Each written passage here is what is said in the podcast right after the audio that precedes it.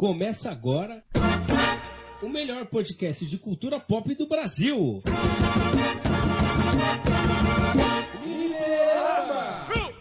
E aí galera, está começando mais um Fliperama, aquele podcast que sempre confirma presença nos eventos, mas sempre desmarca de última hora. Eu sou o Guilherme Rocha e aqui comigo estão eles para apresentar esse programa de hoje. Ele, que é especialista em paródia pornô, Doutor Vilas Boas. Sabedoria dos antigos sendo aplicada novamente. E ele, que foi eleito um dos melhores bigodes do Brasil, Albert Hipólito. Semana passada eu participei da pior sessão de cinema da minha vida. Ô louco, mas como assim? Pior sessão? Mas por quê? Foi, cara. Putz, eu fui assistir aquele filme Us, o novo filme do, do Jordan Peele. E aí, mano, tinha umas filas atrás, tinham algumas pessoas representando a comunidade jovem e adolescente que nós temos na nossa saudável sociedade brasileira. Não sei porquê, acho que eles estavam com medo. E aí o medo fez eles começarem a falar. E eles começaram a falar no meio do filme. Tipo, começaram a comparar o Us com Todo Mundo Odeia o Chris, sabe? Começou a chamar o cara de Seu Osmar, falou que o outro era o Július. E, cara, e foi isso. Foi um filme de terror com a plateia dando risada. É, o jovem é uma bosta mesmo, né, mano? O jovem tem que acabar, né, velho? Mas, doutor Vilas Boas, você com essa, esse depoimento, você não acha que devia ser aprovado a lei que o jovem poderia ser hostilizado dentro da sala do cinema nessa situação? Certamente que sim. Eu acho que no mínimo, né, você podia ter o direito, né, de você se reportar ao jovem né, e falar para ele, ó, você sai ou nós vamos sair no braço. Aí com aquela devida hostilização, né, com aquela aquele linchamento, eu acredito que a sessão ficaria muito melhor. É, porque uma, de uma coisa é certeza, jo, jovem na sessão de cinema é igual o relógio, a gente leva no braço. Leva no braço e dá, e dá na cara, né? Porque não tem essa não, jovem, jovem não tem que dar boi não, jovem tem mais é que se fuder. Mas já que a gente tá falando de cinema, o assunto do programa de hoje é um assunto bem peculiar. É, a gente vai falar sobre adaptações de desenhos, jogos e animes pro cinema. vez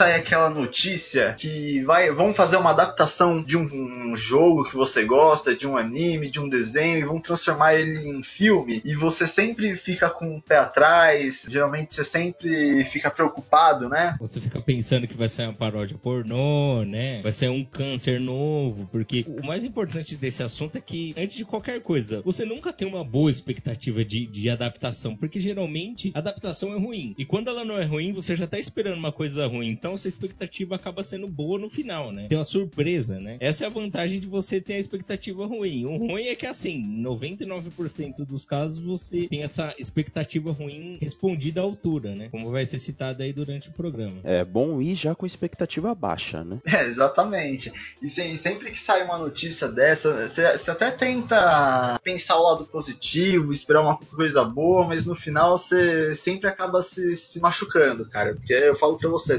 decepcionante quando tem algum desenho, anime ou jogo que você gosta e falam que vão transformar isso num filme e você vai todo empolgado no cinema para assistir e quando você chega lá, eles cagaram a obra inteira. Ah, isso, isso já com filme normal, vamos dizer assim, né? Por assim falar, Sim. já é uma coisa, mas adaptação, como ela já é uma coisa pronta, então você já acaba criando uma, uma expectativa em cima do que você já viu. Então você tem duas ideias, ou você repete de uma forma, né, na, na forma ao vivo, ou você cria uma. Aí que seria, né? Adaptação. Só que você corre o risco de cagar ainda mais do que já poderia dar merda, né? É aí que a experiência, é, pessoas que são relacionadas ao trabalho original são importantes, né? Mas geralmente ignorado. 99% das vezes o público em si é ignorado. Eles vão em cima do dinheiro e acaba cagando o resto. É, porque também quando o cara pega o direito de adaptar uma obra de outra de outra mídia, o estúdio, ele não vai contratar a mesma equipe do anime, a mesma equipe do jogo, sabe? Tipo,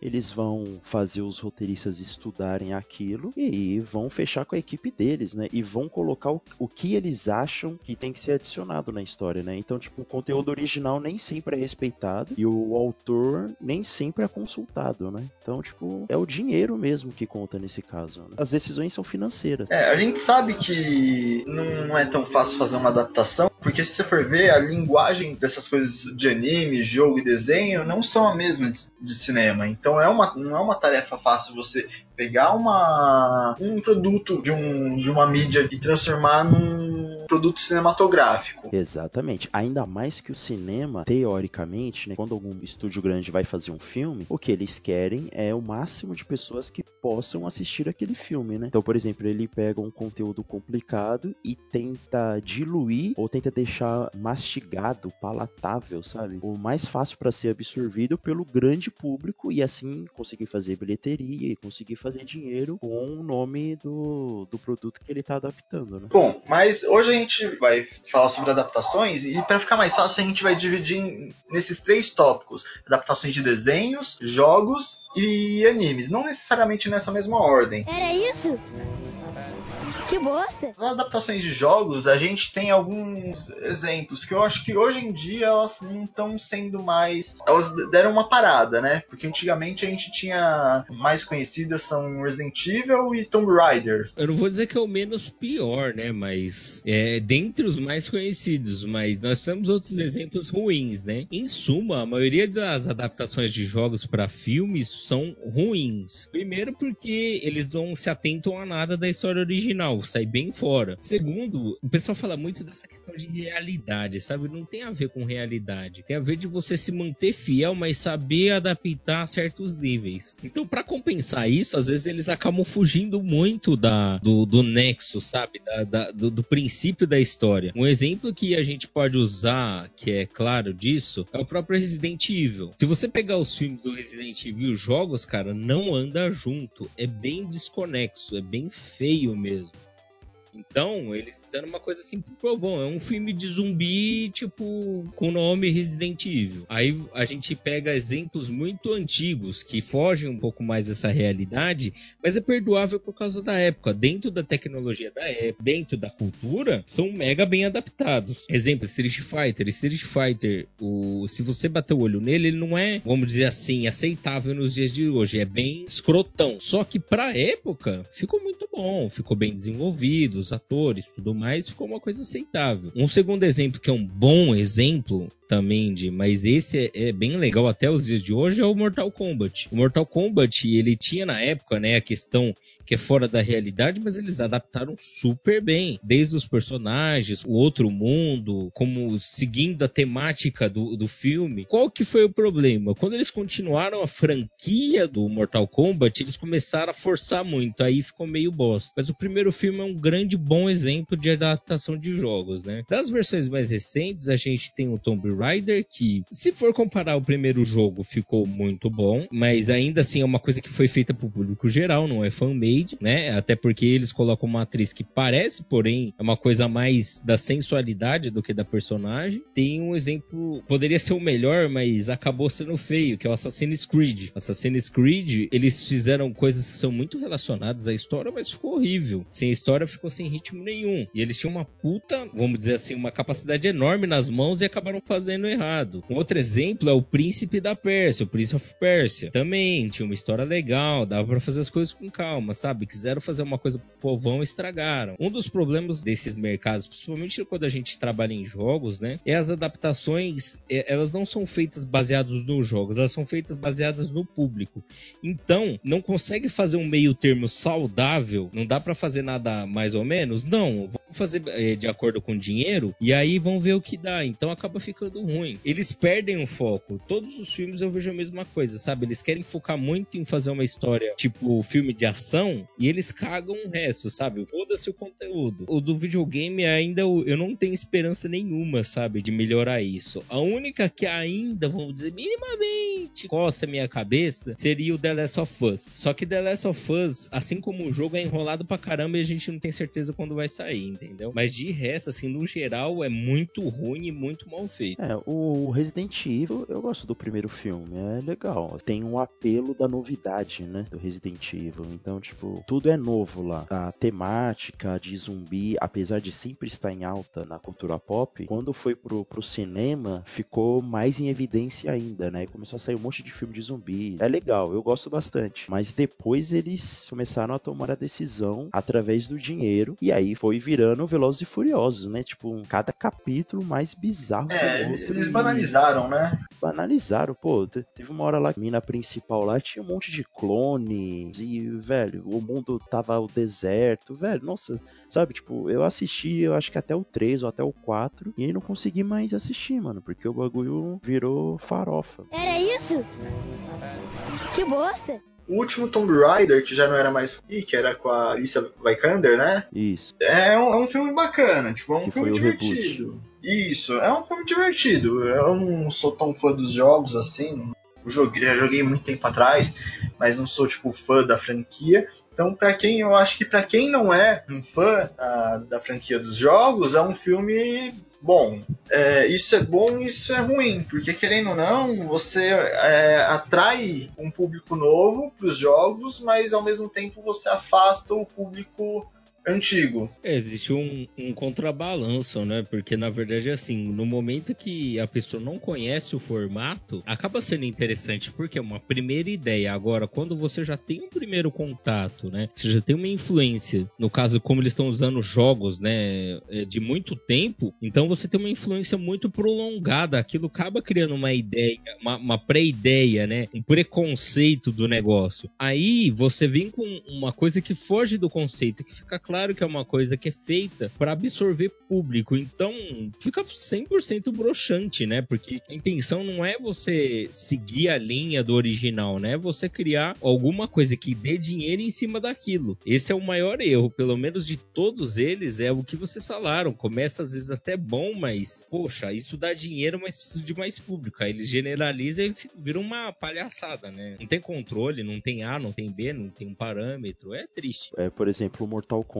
né? Eu lembro do primeiro filme, quando lançou tal. Quer dizer, lembro naquelas, né? Eu era bem moleque, assim. Mas, tipo, eu lembro que todo mundo, caramba, vamos assistir o filme do Mortal Kombat e tal. A ideia é bem legal, assim. Lembrando do filme, né? Esses dias, pra gente gravar o programa, eu fui relembrar esses filmes. Assim, lembrando do, do filme, a ideia é bem legal. Mas a execução tem alguma coisa estranha naquele filme, sabe? Não sei se é a decupagem dele que é estranha, se é a, a dublagem, não sei o que que é. Os efeitos especiais que, sabe, ficaram muito tosqueira já naquela época, já, não sei o que. O que, que atrapalha mesmo, no caso desses, desses filmes mais antigos, é a época, né? Você tinha uma época que era fraca em, em recurso e era muito forte em criatividade. Então acabava criando assim mais ou menos. Agora, hoje em dia, que a gente tem essa porrada de recurso, você tem equipe, você tem internet, você tem fontes confiáveis, tem acesso ao público e fazer essa coisa mal feita, cara, eu acho isso uma palhaçada. Porque fica na cara que foi mal feito, né? Não, não tem desculpa. Era isso?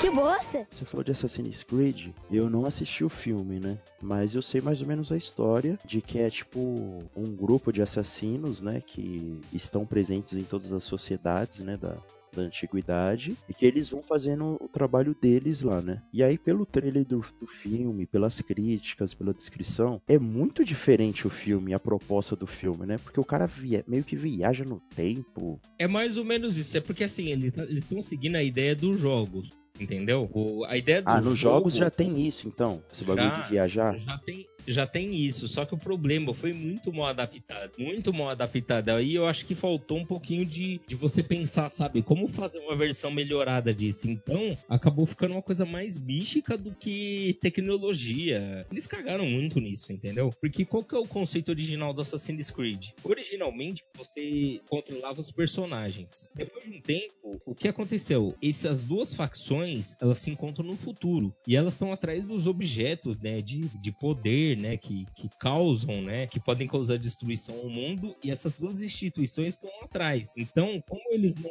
informações diretas, eles através do DNA, né, de eles pegam alguém que tem um DNA ligado a essa pessoa do passado, mesmo que seja um terço desse DNA, eles recolhem essa informação e transformam o que numa imagem. Eles têm uma conexão com o passado, essas pessoas têm uma relação especial. Então é aí que vai se desenvolvendo os jogos daí pra frente. Só que quando isso foi passado pro filme, ficou muito plástico, né? Eles quiseram focar mais na, na aparência do Assassin's Creed do que na essência. E foi aí que cagou, entendeu? Você falou da aparência, uma coisa que geralmente esses filmes de adaptação de jogos pro cinema acerta é na direção de arte. Figurino. eh, Os efeitos especiais, talvez, é, nem tanto, porque não vai tanto budget pra esses filmes, né? Não vai tanto orçamento pra esses filmes. Mas geralmente no figurino, assim, na- nas props, na maquiagem, fica bem bonito, assim. Tipo, no Tomb Raider, a, Angelina Jolie, a roupa dela era igual do, do jogo, né? Só que dá pra você fazer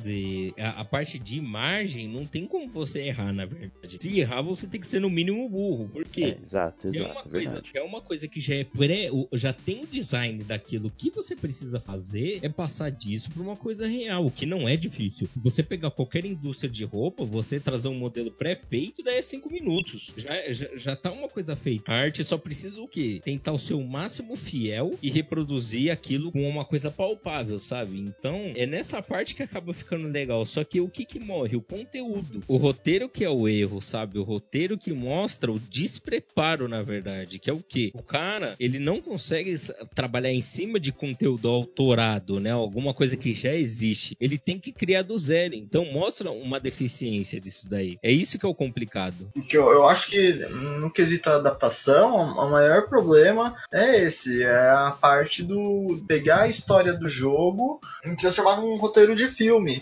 Porque o que eles fazem, eles pegam o raso da história do jogo, colocam na estrutura de filme e é isso, acabou. Aí eles tentam caprichar na, na parte do visual, igual vocês falaram, fazer toda a parte de arte, figurino, deixar o mais fiel possível do jogo, porque aí o pessoal vendo as imagens, trailers, essas coisas, o pessoal vai pensar, ah, pelo menos na, parte visual tá parecido, então na história vão fazer na mesma linha. Aí, e aí que você se engana, que aí você chega no cinema e quando você vai ver não é nada disso. Um bom exemplo atual é o Warcraft, né? Warcraft, é, Warcraft, eles foram fiéis, né? Nossa, aquele filme é lindo. É, então, mas é uma coisa que eu acho que foi feita pensada nos fãs, sabe? Eles quiseram fazer alguma coisa pros fãs. É, na parte visual. É, mas na história eu vi muita. Eu, eu confesso que não, não assisti, mas eu confesso que eu conheço muita gente que fa- falou bem do filme, gente que é fã do, jo- do jogo. O Thiago conhece a história do jogo. Sim, eu conheço minimamente, assim, porque a, a lore do WoW é grande, mas dentro da proposta original, cara, tá perfeito, assim, foi uma coisa feita para fã. Mas qual que foi a vantagem? Por ter uma história muito rica, muito efeito, assim, como o próprio jogo, meu, os caras acertaram dois públicos de uma vez só. Muita gente que não conhecia, né, o formato, os jogos, agora vai conhecer. Tanto que eles estão regravando, né, eles estão refazendo algumas partes do jogo, né, em versão HD, justamente por causa disso. É diferente de outros formatos que eu acho que assim, que o, lança o filme pronto, né? Não, fizeram evento, fizeram evento na estreia, né? O pessoal fez questão de que a história fosse conhecida antes do filme ser lançado, para o pessoal ter uma ideia do, do que se passa, e aí sim foi lançado o filme. Então foi muito bem trabalhado. Aí é esse tipo de atenção que eu acho que falta para todos os tipos de adaptação, não só de jogos, é de todos. Era isso? Que bosta! E isso tudo, tudo, todas essas adaptações que a gente tá falando aqui do, de videogames para o cinema, só é possível graças ao pioneiro que são os encanadores, né, cara? Nem sei se eles são irmãos, eles são irmãos, né? O Mario e o Luigi. É só a gente fazer um exercício assim, Albert. Ah, Se tem alguém que usa o mesmo bigode que você, você tem bigode, você deve saber, e usa praticamente a mesma roupa que você, só pode ser seu irmão.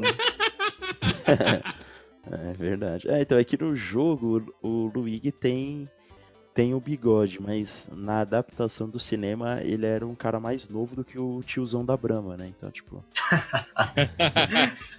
era diferente, né? É que na verdade a diferença de idade foi falha, porque eles tiveram que trazer um, um, um conteúdo muito lúdico, eles não tinham condição de fazer, por exemplo, aquela terra encantada, né? Do, do, do reino do cogumelo, né? Então o que, que eles quiseram fazer? É, como eles não, literalmente, né, não puderam apelar pro cogumelo, então eles tiveram que apelar pra realidade. Só que qual que é o problema? Você vai passar a realidade, realidade, pra uma coisa fantasiosa fantasiosa. Então, eles não, como eles não tinham, qual que era a pegada no momento quando esse filme foi lançado? Futurismo, adaptação, que no seu fizeram isso pro futurismo. Cara, foi aí que cagou a história. Porque saiu muito da lógica original do jogo. Foi uma coisa assim, é para animar a criançada, mas meu Deus, que coisa horrível, que coisa mal feita, cara. Que coisa mal pensada. Eu vejo esse filme, lógico, na época eu me diverti muito, achei bacana, só que eu não tinha coisa melhor para fazer, né? Aí quando você cresce e você é obrigado a ver esse tipo de coisa, e você pensa com muito cuidado, sabe? Muito cuidado mesmo, o que foi proposto, você vê que como a falta de recurso acabou limitando o filme, porque eles em vez de pular para a parte lúdica, né, daquele reino, do reino, eles pegaram um conteúdo da época que era muito famoso dos filmes, que era coisa futurista, coisa que mexia com tecnologia, porque era sensação. Adaptaram no filme, só que ficou uma bosta. Uma coisa que não saiu do roteiro original e ficou uma adaptação ruim. É, exatamente. Geralmente os pioneiros tomam na cabeça, né? Porque as falhas e os defeitos vão aparecer é, em maior evidência, né? Justamente por serem os primeiros filmes a trilharem um caminho que outros filmes vão começar a trilhar também, né? E só um adendo aqui, o Mario e o Luigi são irmãos. Ah, sim, aí, ó. Isso foi feito o teste de DNA no programa do Ratinho. Me parece certo. Era isso? Que bosta! É, então, mas falar em confiar nas adaptações, é, você tá bem confiante pra adaptação de Sonic, né, Dr. Vilas Boas? Pensa uma coisa, assim, eu não tô confiante, eu tô decepcionado pra caramba, porque eles tinham tudo para acertar, tudo, tudo, tudo. Tem tecnologia, tem atores incríveis para trabalhar com isso, eles têm uma equipe que pode fazer uma mega pesquisa. O que que fizeram? Olha, eu tô pobre, eu preciso fazer alguma coisa nostálgica. E fizeram esse filme do Sonic. Cara, pelo conteúdo que tá me sendo apresentado até agora, eu prefiro fazer qualquer coisa menos ver esse filme. Eu vou esperar sair na barraca, porque eu não vou, eu não vou assistir isso no cinema. Isso claramente vai ser um filme ruim. É, o que eu li essa semana é que falaram que o Jim Carrey como é o Robotnik. É Só isso. que eles não usam esse termo, eles estão usando o americano, né? Que é o Eggman, né? Isso. Porque ninguém É, falaram falar por Robotnik, então eles É. colocam no Eggman. É, falaram que ele tá, tipo, sensacional. Então, na parte dele, quando eu vi, eu- nossa, eu achei bacana, porque ele é um ator e tanto, mas o contrapeso é o que? É a história, cara. Porque a história que eles estão querendo propor tá muito ruim. Tá muito fantasioso, sabe?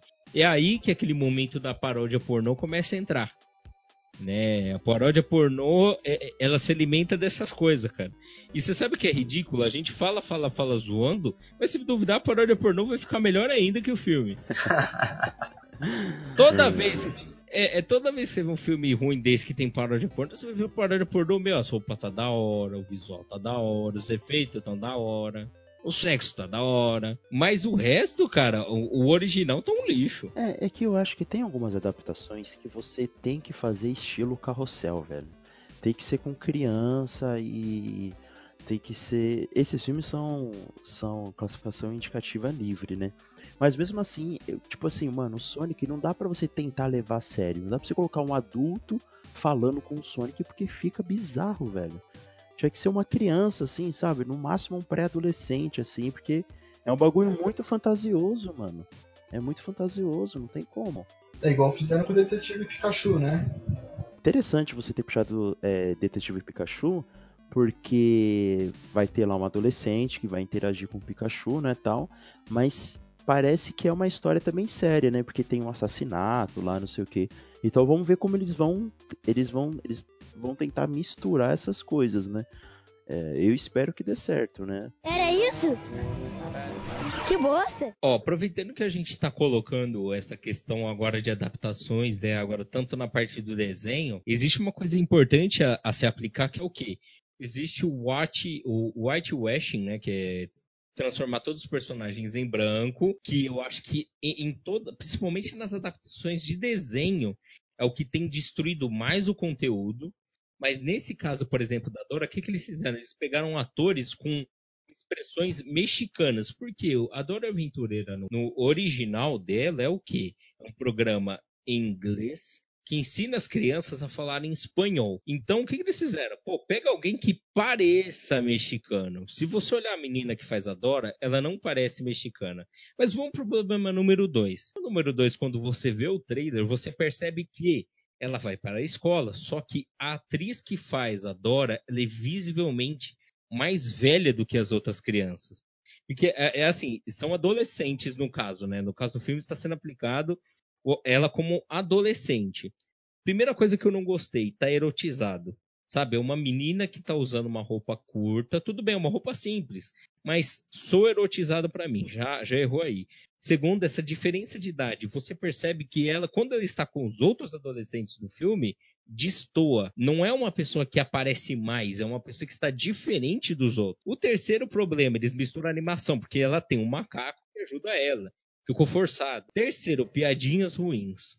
Piadinhas ruins algumas adaptações ruins. Aí entra o que o Albert falou. O que eles deveriam ter feito? Se eles queriam fazer uma coisa que é para criança, primeiro, colocasse a turma iria ficar bom, iria ficar aceitável. Segundo, adaptação da história. A Dora, ela é uma aventureira que trabalha com animais, tudo mais, né? Só que eles quiseram fazer uma coisa mais Indiana Jones, puxando o conteúdo da Nickelodeon, de outros formatos que são. Só que o problema, você enche de adulto um filme de criança. Então, primeira coisa, eu bati o olho, não é um filme para criança. Eu não, eu não imagino uma criança vendo esse filme e se identificando. A atriz, a atriz que vai fazer a Dora é a Isabela Moner e ela tem 17 anos. Ela tem 17 anos, só que bate o olho nela e bate o olho em todos os jovens que estão com ela. Não bate a idade. Sim, não. E, a, a idade dela também não bate para personagem, né? Tinha que ser uma criança. Você foi feliz em falar de que a criança vai assistir e não vai se identificar.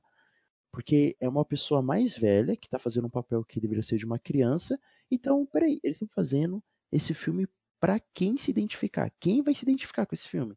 Os adolescentes de hoje, os pré-adolescentes de hoje, que não assistem Dora Aventureira que eles vão, eles vão achar tosco a história. To, não, e não só a história tá tosca. E eles usam conteúdo de besteirol, cara. Besteirol. Nós estamos em 2019. Você usar besteirol em 2019 não é aceitável. Não é aceitável. Tem coisa ali que tá muito forçada, cara. Tem uma cena que, caso você, você que esteja ouvindo tiver curiosidade de ver, é, na metade do trailer, é a cena que ela chega na escola. Primeiro que ela fica presa pela bolsa, da forma mais idiota possível, e é levada um pouco mais à frente. Ela vira a emoção da escola. Segundo que ela chega numa, história, numa escola que tem detector de metal e ela tem todos os objetos que um terrorista em potencial teria dentro de uma bolsa. Ela tem dinamite na bolsa, ela tem faca na bolsa, ela tem aquela machadinha de escala que, para quem não sabe, isso é arma letal né? Você consegue matar uma pessoa com aquilo lá, porque é um gol, um, um, uma picareta, só que é muito menor. E tipo, no mundo original, no mundo de verdade, você estaria na escola, sairia preso. E ainda mais nos Estados Unidos, que tem ataque terrorista, que tem tudo mais de coisa. Já começando aí, já mostra que é uma história totalmente retardada. Segundo ela na escola, escola parece escola de criança, pô. A apresentação, as coisas tá, tá horrível. Foge, acho que até o conteúdo americano mesmo. Então, eu não entendi a proposta desse filme. Eu acho que eles foram querer fazer uma coisa muito. com um ator muito velho e acabou dando errado. Se tivesse feito com criança, sabe? Ela com uma história de aventura no meio da mata, com animal. Não dá para entender, não dá para entender é, o público-alvo que eles estão querendo atingir com esse filme, entendeu? Eu também não consigo ver. Eu acho que o único público-alvo é o câncer. É o meme. Era isso?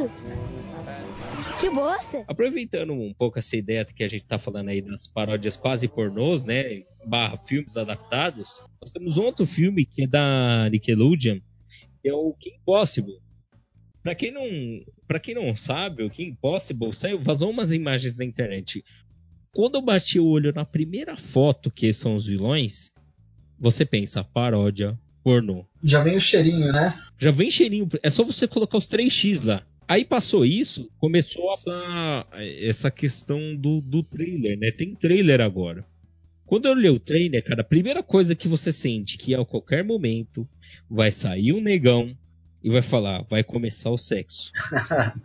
Você sabe que vai ter uma orgia. A qualquer momento parece que vai começar uma orgia. Primeiro, porque eles escolheram uma personagem. Nesse caso desse filme, as idades estão adequadas, tá? Se olhar os personagens, tudo, eles estão numa média de idade. Qual que é a diferença? A própria personagem ela é mais velha, ela não é uma criança, né? Ela não é uma criança. Só que qual que é a diferença maior? No caso da menina, eles pegaram uma menina que é bonita. Como a gente falou, está levemente erotizado porque ela destoa do resto. Quando você vê os outros personagens que estão, você vai ver que ela é, ela é claramente diferente deles. Tanto que ela, ela soa mais sexy do que os outros. E, e, isso é uma coisa, por um tipo de filme desse, eu acho falho. Sabe? Eu acho que tem que focar na história. Beleza, pode ser uma menina bonita, mas a exposição, para mim, já tá cagada. Mas, mas eu acho que isso também, ô, Thiago, é um problema é, de, de uma parte do entretenimento que começam a erotizar adolescentes e pré-adolescentes, sabe? Isso é um problema sério que não é de agora. É de muitos anos, né? E a gente vendo isso agora, com todo esclarecimento, com todo entendimento que a sociedade vai pegando aos pouquinhos, a gente fica abismado como isso ainda é aceito. Sim, não só é aceito, como a exposição, né? Quando a gente esses dois filmes, é, é, eu tô convidando você que tá ouvindo a parar um tempo e olhar os trailers. Você vai ver que chega a ser triste, sabe? É um conteúdo que é bacana, que dá para trabalhar legal, cara, mas eles metem em erotização. Eles pegam um adolescente, no caso, adolescente que a gente fala, em maior parte dos casos, mulher. É mulher. Por quê? eles querem pegar esse tipo de público, cara. É o cara nojento, aquele cara que não tem noção, sabe? Que é uma menina, uma criança. Tipo, é menor. Tipo, se toca, né, cara? Que você tá fazendo merda. Só que o que, que eles fazem? Eles preferem usar uma imagem apelativa do que um conteúdo forte. Era isso? Que bosta! Vamos dar um exemplo legal de adaptação, né? Exemplos exemplos palpáveis de adaptação, né, para ser mais exato. Um exemplo bom, recente, Detetive Pikachu. Detetive Pikachu, ele é diferencial. Primeiro, porque eles decidiram desvincular a história original, que é a história do Ash. Porque aí eles podem fazer vários conteúdos diferentes sem destruir o original. É baseado na história original, baseado na cultura, não na história. Baseado no mundo onde se passa. É, no mundo que se passa. A segunda coisa que não é menos importante, eles usam público adequado. Ele é voltado para toda a população, crianças, adultos, né? Só que o personagem que interage com um adolescente. Eu vejo um adolescente conversando com CGI, neste caso, que seria o Pokémon. Agora, um adulto ia ficar muito feio. Então, eles pegaram um cara que tem uma idade. Ele não é muito novo, não é muito velho. E colocaram. Acertaram pra caramba. Terceira coisa, investiram na imagem dos Pokémons. Porque eles não queriam que ficasse a paródia pornô. Quando a gente fala paródia pornô, você entende que o quê? Se você pegar uma paródia pornô pra ver, você vai ver que as roupas geralmente são até muito bem feitas. Só que fica uma coisa abstrata, sabe? Fica plástico. Fica feio de ver. Fica uma coisa feia, fica uma coisa mal feita. E no Detetive Pikachu você vê que a questão da imagem, da direção de arte é perfeita, cara. Foi muito bem pensada, foi trabalhada. Então eu tenho expectativas ótimas desse filme. Entendeu? Porque eu vejo esmero no trabalho. Um outro exemplo que nós temos mais recente ainda, que é uma adaptação de mangá, que é o que torna tudo mais sensível, é a Alita. A Alita, se você pelo trailer, você já baba, cara. Você olha, poxa, que coisa bem feita. É, eu vi que o pessoal elogiou bastante a Alita, falando que é uma das melhores, mas é uma das melhores adaptações já feitas já. É, então acaba, acaba fazendo um, um, uma adaptação legal, adaptou cara, que é muito mais trabalhoso, porque o anime, você já tem uma, uma questão de estética trabalhada, né? O mangá, você tem que meio que tirar do zero, é como você fazer de um livro, né? O que, que você tem como base? Formato, mas em questão de cor, sonorização, adaptação dos personagens, é muito mais trabalhoso. E ficou ótimo, ele explorou 100% dos nossos recursos de animação e de atualidades, né? Então ficou muito bom. Um outro exemplo que nós vamos utilizar aqui, que é adaptação de séries, por exemplo, nós temos Death Note. Se você, amiguinho, não leu Death Note, eu já assisti há muito tempo atrás, a memória é um lixo, mas é ótimo. é um ótimo anime, é um ótimo mangá. Só que tem um pequeno problema. A gente acabou de citar alguns minutos atrás a questão do whitewashing, que é a lavagem branca, meu amigo. Você, em vez de usar um ator que é oriental, você usa o quê? Você usa um ator branco. Um exemplo de um anime bom, um anime ótimo, que trabalha esse whitewashing, é Ghost in the Shell. Ghost in the Shell é antigo para um caramba. Ele é muito famoso, ele é muito bacana. Quando foi falado da adaptação, muitas pessoas japonesas reclamaram da, de ser a Scarlett Johansson, porque a atriz original, o desenho todo é japonês, então coloca um ator oriental, coloca uma atriz oriental. Não, todo mundo é o branco americano. É aquele mesmo padrãozinho feio de sempre. Entendeu? E então, o que aconteceu? O filme ficou legal em questão de estética, em questão de trabalho, só que ficou fora do conteúdo. Ficou uma coisa americana, ficou mais um filme de ação, sabe? Mais uma coisa dele. Isso eles erraram pra caramba. É, cara, não me fala em Ghost in the Shell, porque é um assunto delicado, porque eu, eu vou contar como foi minha experiência com Ghost in the Shell. Porque eu sou muito fã da, do anime, eu sou muito fã. Aí anunciaram, fiquei meio assim, aí anunciaram a Scarlett Johansson no papel. Tipo, eu fiquei, ah, beleza, né? É. O Jovem é, Nerd e o Azagal foram para um evento lá da Sony que eles fizeram internacionalmente, que eles apresentaram um clipe, é, um, um teaser, apresentaram as props do filme. Todo mundo ficou empolgado, mano. Eles tocaram a música ao vivo. Aí, o que acontece? Aí saiu o trailer. Quando eu vi o trailer, eu fiquei muito empolgado, porque o trailer tava, tipo, muito fiel ao anime. Visualmente, a história, pelo trailer parecia que tava dando a entender que ia seguir a história do anime, e eu fiquei muito empolgado. Quando eu fui no cinema, eu juro pra você, foi uma das maiores frustrações da minha vida, cara. Porque eu fiquei, eu fiquei muito decepcionado. Sabe quando você conhece aquela pessoa na internet, aí vocês começam a conversar e tudo mais, aí chama ela pra sair. Quando você encontra a pessoa pessoalmente, não era nada daquilo que tava na internet? Então, foi minha experiência com Ghost in the Shell. O filme foi, foi muito fraco, eles, nossa, eles mudaram muita coisa do anime. Tipo, visualmente estava impecável. Tava visualmente não tinham que reclamar, mas da história é, foi até o que eu falei pro meu irmão, foi que parecia aqueles, aqueles lanches do, do Mac, que na foto tá aquele puta lanche bonito, aí quando você vai ver tá o lanche todo desmontado lá, parecia que alguém deu uma marretada no lanche. Só que é, é, o que, que você vê disso? Utilizando esse exemplo Death Note. Pra quem não conhece Death Note, Death Note é uma série de suspense. Né? É uma série que caracteriza os personagens pela inteligência. A maioria dos personagens são sarcásticos, são secos, são sombrios, mas eles são muito inteligentes. Eles trabalham muito a questão da investigação. Quando foi feita a adaptação, eles fizeram um besteirol. Eles pegaram um personagem que, dentro da história, que é o, é o protagonista, é um cara sério, é um cara inteligente, é um cara focado, e transformaram em imbecil. Num moleque cagão, num moleque idiota. Tipo, naquele momento, quando eu comecei a ver isso, eu parei de assistir, sabia? É, eu parei no... em 10 minutos de filme, eu já tinha parado. Já. Como a gente tá colocando exemplos ruins, eu vou dar um exemplo bom, né? Da... Um não, dois. Um exemplo bom é o Samurai X e o Full Metal Alchemist.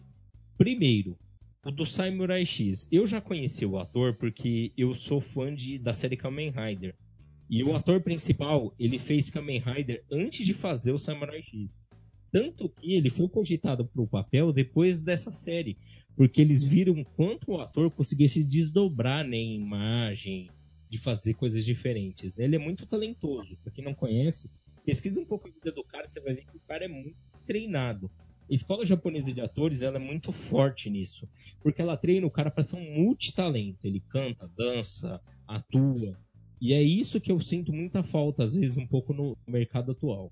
Mas enfim, eles foram fiéis à história, fiel à imagem gráfica e adaptaram da melhor forma possível. Eles quiseram seguir o máximo da história original até onde eles podiam e depois na imagem, no personagem, no máximo da mística e trabalharam. No segundo caso, que é o Bleach, a gente sabe que o Bleach é lúdico, ele trabalha com imagem, efeitos, só que ainda assim houve muita atenção nos detalhes de fazer um personagem, por exemplo, como o Ichigo, que ele ele, ele é fora da nossa realidade. É um cara que, para quem conhece o japonês, o japonês é um bicho mirrado. Ele é um cara alto, com feições pouco japonesas, né? O, o Ichigo ele foge um pouco japonês e ele usa cabelo laranja. Como fazer um personagem parecer o personagem principal de um desenho sem ficar igual um otaku? Então eles pensaram com muito cuidado os personagens para para não ficar parecendo um otaku. E eles acertaram pra caramba. Eles acertaram nas roupas, eles fizeram roupas fiéis ao anime, eles utilizaram o máximo de cenários reais, porque uma coisa que o anime acaba favorecendo é que é na cidade, né? Então, ele tem um visual japonês muito marcado. Ainda assim, eles trabalharam cada personagem, cada coisa separada e saiu certo, ficou legal, ficou fiel ao anime e dentro da realidade, né? Não dá pra ser 100% igual. Mas ficou bom. É, esses dois exemplos são bons. Aí nós temos o mais recente, que é o Full Metal. O Full Metal, cara, ele diferente desses dois, ele foge ainda mais da realidade. Primeiro, porque ele, ele é estilo steampunk, né? É uma coisa que mistura futuro com passado. O visual do Fullmetal Alchemist é uma mistura de um século mais antigo, um 16 por aí, né? Que é uma coisa um pouquinho puxado. 16 não, vai. 18, que é uma coisa mais saindo do medieval já para era mais moderna, né? As roupas, tudo mais, né, a cultura, as casas, e o steampunk que é o que? A tecnologia, né, a questão da, das máquinas, né, de, de equipamentos, e mistura-se o místico junto com a ciência, que seria a alquimia. A alquimia, na verdade, na nossa história do mundo, né, trazida pelos árabes, né, por outras culturas, é o que deu origem à nossa química. Então, eles misturaram o místico que a alquimia foi, junto com a química. Então, tudo isso num, num filme é muito arriscado de O Brasil, então, é steampunk também? Porque ele junta com o antigo, com a tecnologia e com a mística também? Sim. O Brasil, é o Brasil é, é mais do que porque aqui, cara, aqui é o único lugar que você mistura tudo e dá certo. De alguma forma. Não me pergunte como, mas dá certo. Né? É diferente desse filme. O Brasil é uma coisa que foi feito para dar errado a forma como ele foi criado, mas ainda assim ele tá dando certo até hoje.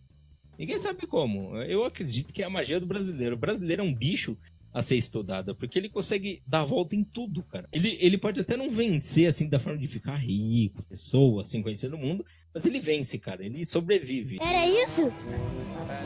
Que bosta! Só que o que, que tem em comum essas três produções? Elas são japonesas, meu amigo. O japonês é chato, o japonês ele é atento a detalhes.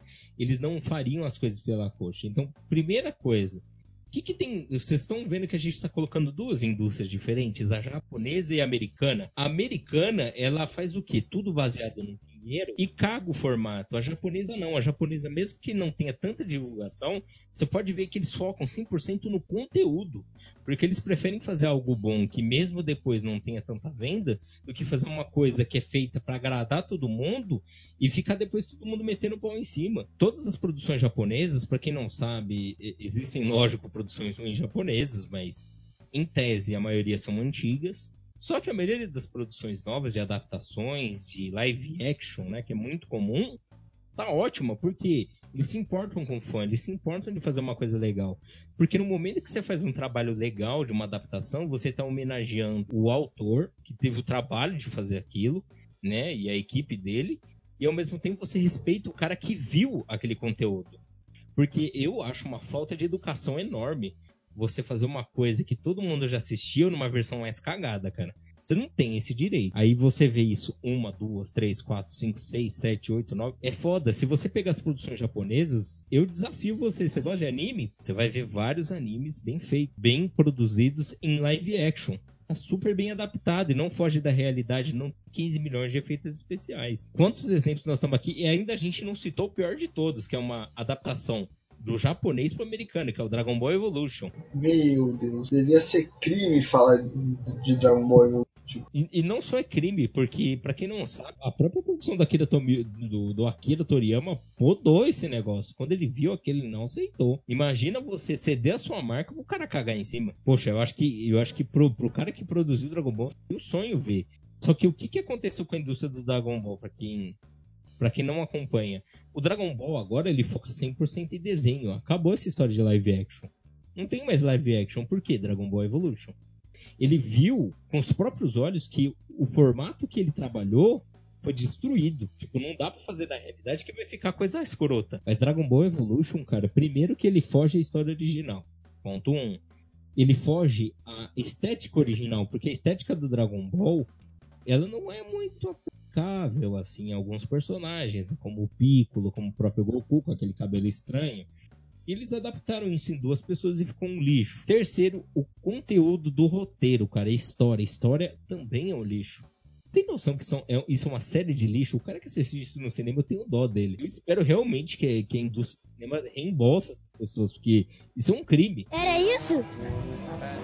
Que bosta! Uma observação a fazer sobre as, adap as adaptações de anime para o cinema é, produzidos no Japão e no Oriente é de que os atores, o modo de atuação japonês é bem diferente do modo de atuação. Sim, muito diferente. É exagerado, às vezes é caricato, e é uma coisa que a gente está acostumado a ver no, nos animes, né? Quem assiste anime está acostumado a ver esse tipo de, de atuação nos animes. Quando eu fui assistir alguns desses filmes, tipo o Fullmetal Alchemist, é, que tem no Netflix, né, o live action. Eu tomei um pouco de susto assim, sabe? Eu estranhei um pouco e demorei um tempo para me adaptar, porque a mesma forma que eles atuaram, que eles atuam no, no anime, eles transportaram para o live action. E aí você vendo as pessoas fazendo aqueles sorrisos, aquelas caras, aqueles gestos assim, fica um pouco meio estranho assim. E talvez por isso que eles não façam tanto sucesso assim no ocidente. Então acho que o ideal seria uma mistura dos dois, né? Uma, uma fidelidade na hora de adaptar japonesa com o modo de atuação ocidental, mas para isso acontecer. E não dá nem para falar que isso daí é um modo de atuação oriental, porque é uma coisa muito específica do Japão. Eu, eu tava vendo esses dias uns filmes coreanos, é, sul-coreanos, e as atuações deles são bem, tipo, pé no chão, igual as ocidentais. Ah, então é uma coisa tá. bem específica, eu acho que do japonês. Do Japão, é isso. Então foi Isso. erro meu foi erro meu. Não, mas é, não, você falou certo. Você falou que era uma, uma coisa de, É, japonesa Japão, mesmo. é. Mas é meio que muita gente ah, tipo, globaliza, né? Gener- generaliza. generaliza, é. É, mas se for ver, é uma coisa bem específica do japonês, por causa a grande área de atuação deles, querendo ou não, é nos animes. É, a grande né? mídia, né? Isso, então, porque culturalmente é o que mais. Eu acho que os animes lá rendem bem mais do que o cinema. Então, acho que é uma questão de costume deles.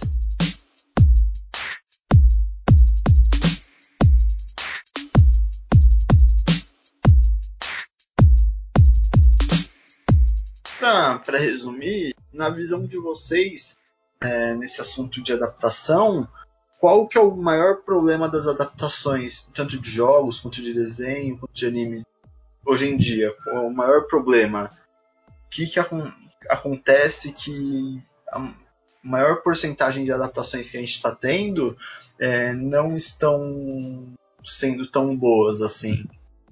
Bom, pra mim, o maior, pro- o maior problema é você fazer a adaptação visando o maior público possível. É claro que tem uma questão mercadológica, que você precisa ter o lucro, que você precisa pagar o investidor que está colocando dinheiro naquele filme, mas você forçar a história, você forçar a adaptação para que o máximo de pessoas, desde o mais inteligente até sabe, o menos inteligente, é, desde a pessoa que é mais safa para pegar coisas, para pegar analogias, até as pessoas que não pegam analogias, e você ficar forçando a história para para atingir esse tipo, para atingir essa massa, para mim é aí que tá o maior erro, sabe? Porque quando você pega uma história e você pega um anime, por exemplo, um jogo, ele tem um público-alvo.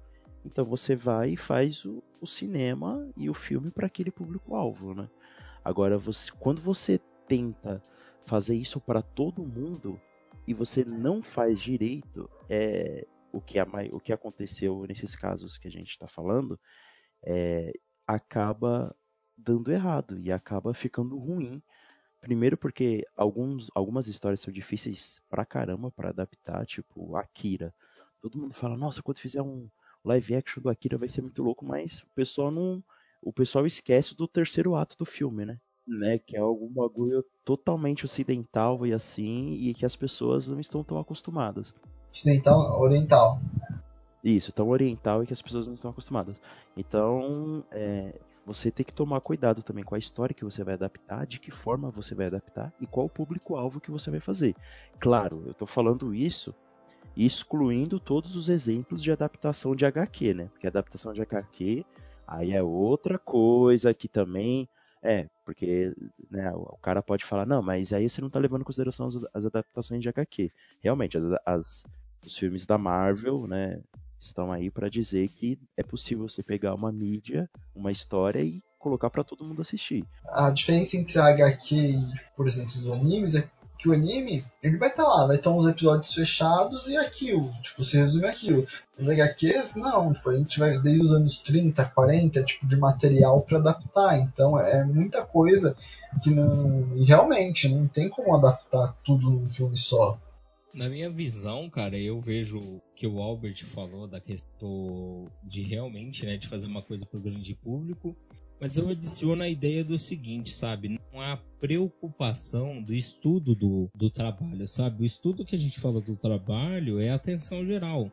A história que está sendo trabalhada, né? Os, qual, quantos recursos você tem para fazer aquilo e se você não tem aquele recurso, como você pode adaptar, sabe? Eu acho que às vezes você tenta apelar muito para a questão da imagem, para a questão da aparência e você esquece o conteúdo também, né? Não não só a questão de você atrair o público ao máximo público, só que você também compreender que o fato de você ter um, uma coisa que te limita não significa que você possa fazer menos, né? É, você tem que saber como trabalhar de certa forma o produto que você tem na mão da melhor forma possível. Poxa, se você só pode fazer até parte X parte de animação, faça. Mas não passe disso, não tente forçar uma animação nova, uma coisa assim que foge à realidade não só do, do trabalho, mas também é, que fuja a capacidade original daquilo, né? Porque, beleza, tá, a gente fez um anime e tal, mas isso daqui na, na cultura americana não tem. Então o cara vai lá e introduz algo americano naquilo. Tipo, não, cara. Evita, sabe? Corta a cena, faz qualquer coisa, mas não fique forçando a sua cultura dentro disso. Não fique colocando coisa a mais, não fica colocando peito, bunda, onde não existe na história para ficar chamando atenção, cara. Porque você tenta descaracterizar para chamar atenção. É como se você, tipo, por exemplo, alguém falasse para você que você é feio, aí você vai fazer uma cirurgia plástica no rosto. Aí a pessoa fala: "Nossa, você tá um feio diferente, né?" Tipo, você tentou agradar uma pessoa a custo de quê, entendeu? A, a custo de uma imagem. Não faz, tenta fazer o trabalho dentro das suas limitações Tipo, se for dar muito além, cara, desiste. É, então, eu particularmente, eu não vejo problema em focar no grande público, desde que não é, que ainda tenha respeito com a obra original. Eu acho que se for fazer uma adaptação, eu acho que o principal, acima de tudo, é respeitar a obra original e não desfigurar ela inteira.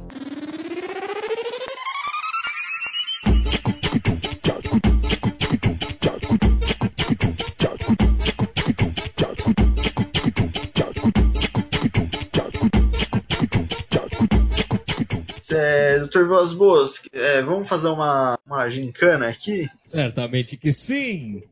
Eu, eu, eu, vou falar algumas adaptações aqui e você vai me falar se são paródias pornô ou se são adaptações merda. Certo. Só tem dessas duas opções? Só, só essas duas. Vocês vão ter que, vocês vão ter que responder eu vou falando aqui vocês respondem que é paródia pornô ou que é só uma adaptação merda mesmo. É Death Note. Merda. É Dragon Ball Evolution. Merda. Dora Adventure. Paródia pornô. é, Speed Racer. É uma merda, uma merda aceitável. S-Vengers. Ah, paródia pornô. É... Ai, caramba. Tromb Rider. É, é uma mistura dos dois, né? Uma paródia pornô com um toque de merda. Ghost in the Shell. É uma merda, né? Com, com, é uma merda bonita. Resident Evil. Merda. Pra fechar aqui. Alice no País das Putarias. Parece. Posso estar errado, mas me parece uma paródia pornô. Certamente que sim. sim.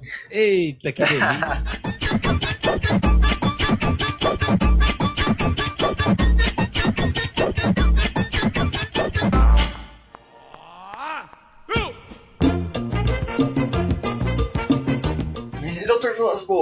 Então, já que a gente já tá chegando ao fim aqui, você gostaria de mandar aquele abraço apertado, caloroso para algum lugar? Olha, eu vou mandar um abraço, né? E a dica de a ver, né? É, os lugares, né? São lugares que são lugares que testam a sua saúde, né? Eu vou mandar um abraço aqui para zona, primeiro na zona norte, né?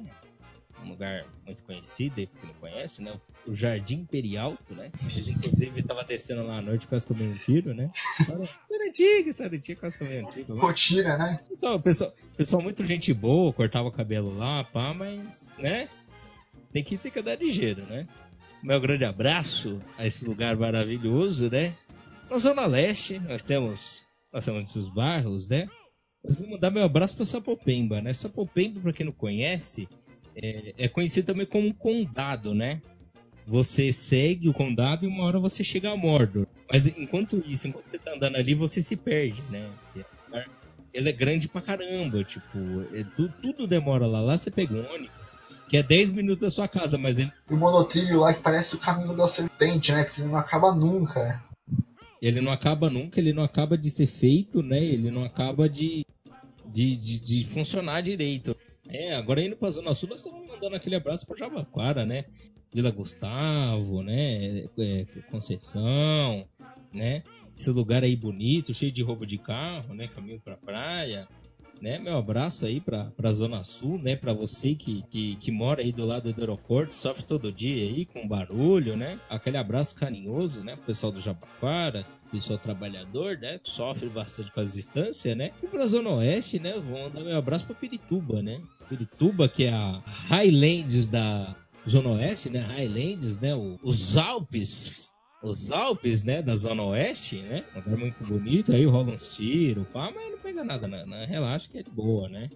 É um pessoal muito bacana aí, muito bacana, uma gente boa, né? Meu grande abraço, grande abraço para a Zona Oeste, né? E aproveitando aqui o gancho, a dica de saúde de hoje é o seguinte, cara. Você pode ser um cara biruta, tal, meio retardado. Então, se tiver ruim das ideias, tiver meio tristão, faça terapia, cara. Terapia é uma coisa meio difícil hoje em dia, né? Porque geralmente é cobrada, mas se você for um menino esperto e muito atento, você vai conseguir encontrar né, é, serviços né, que você não precisa de acabar com o resto do seu bolso para você ter um mínimo de sanidade. Aí você vai falar, nossa, mas por que, que eu vou fazer isso? É coisa de doido, meu amigo. O problema não é você ficar doido. Ficar doido é, é apenas um estágio, assim, né? Depois você fica doido, você não volta mais. O problema é você ficar ruim, entendeu? Você ficar ruim, você ficar depressão, você querer fumar uma escola, você querer pular da ponte, você querer matar uns colegas, daí é meio chato, aí não pode. Aí o que, que eu recomendo? Faça terapia, conversa lá com o parça lá, você vai trocar as ideias com ele, vai dizer, ó, faz isso daqui pra ver se fica melhorzinho, toma uns remédios gostoso. O negócio é você se cuidar, cara. Não deixe, não, não se abata por pouca bosta, entendeu? Essa é a minha dica de saúde e lembrando sempre, né, como um reforço, use desodorante, tome banho, tá? E vista roupas limpas, porque ninguém é obrigado a conviver com gente fedida, tá? É, Albert, a gente também não pode esquecer de você, que você é nosso sommelier, então o que, que você tem pra gente hoje? Olha, nesse mar de adaptações nota 10 que nós falamos aqui no programa, nota 10 sendo irônico, né, lógico. Ah, sim. Eu encontrei um vídeo é, feito por fãs do Mortal Kombat que se chama Mortal Kombat Rebirth. É, tem no YouTube, fácil de achar, legendado em português. Então são quase 8 minutos de vídeo. Cara, eles fazem uma adaptação muito da hora do Mortal Kombat. Pô, mas em 8 minutos não dá pra ver nada. Cara, em 8 minutos dá pra fazer muita coisa e eles fazem uma coisa muito da hora. Primeiro que esse negócio do misticismo, assim, fica meio que subentendido e tal, e eles colocam alguns personagens como tendo origem humana, assim, sabe? Tipo, é, consequências humanas. E, cara, fica muito da hora a fotografia, a direção, até a maquiagem, por ser uma coisa feita por fãs, até a maquiagem ela tá da hora, sabe? Então vale a pena conferir no YouTube Mortal Kombat Rebirth. Então, se você ouviu e gostou, o que, que a gente tem que fazer mesmo? Compartilhar, seguir a gente nas redes sociais, lembrando mandar o seu comentário, né? Mandar a sua região pra gente mandar um abraço. E principalmente a sua opinião, né? Porque a gente quer melhorar, né? Tudo bem, não tanto assim, né? Porque a gente adaptação também, né? Mas tem que melhorar, né? Se a sua opinião for boa, a gente aceita. Se não for boa, a gente pode considerar. Não significa que a gente vai aceitar, mas a gente vai ouvir, né? Você pode compartilhar para o seu amigo, você pode compartilhar para aquele cara da cadeia que fica mandando WhatsApp para você, passa para ele, pô. Fala, ó, não posso te ajudar com dinheiro aqui, mas escuta esse podcast aqui, que firmeza, mano. Como diz o, o, o nosso, querido, o nosso querido Guilherme Rocha, né? Não tem limites, né? Você pode passar o podcast para todo mundo a gente tamo aí abraçando. Amigo que usa Crocs, se você quiser dar uma salvação para ele, compartilhe o podcast com ele, para ele escutar uma palavra divina. Compartilhe o podcast para ele ver o erro que ele tá cometendo, mas que ele ainda dá. É importante dizer, importante dizer que as opiniões, as mensagens podem ser enviadas lá na nossa página do Facebook do Fliperama que é o Fliperama Podcast. Só colocar lá na barra de pesquisa que acha fácil. Ou no Instagram, que seria? Também, Fliperama Podcast. O mesmo arroba. Bom, e o podcast vai ficando por aí. A gente agradece a sua audiência. O nosso próximo programa, não perca. A gente manda um abraço também pro, pro Ash de Pokémon, que tá processando o Thiago nesse exato momento depois do último programa. Eu só falei verdades. Então fica aquele abraço para ele, a gente quer ele aqui. Próximos programas vamos ter surpresas, então aguardem. Esse é o Fliperama Podcast. Valeu! Valeu! Você acabou de ouvir o melhor podcast do Brasil. Fliperama.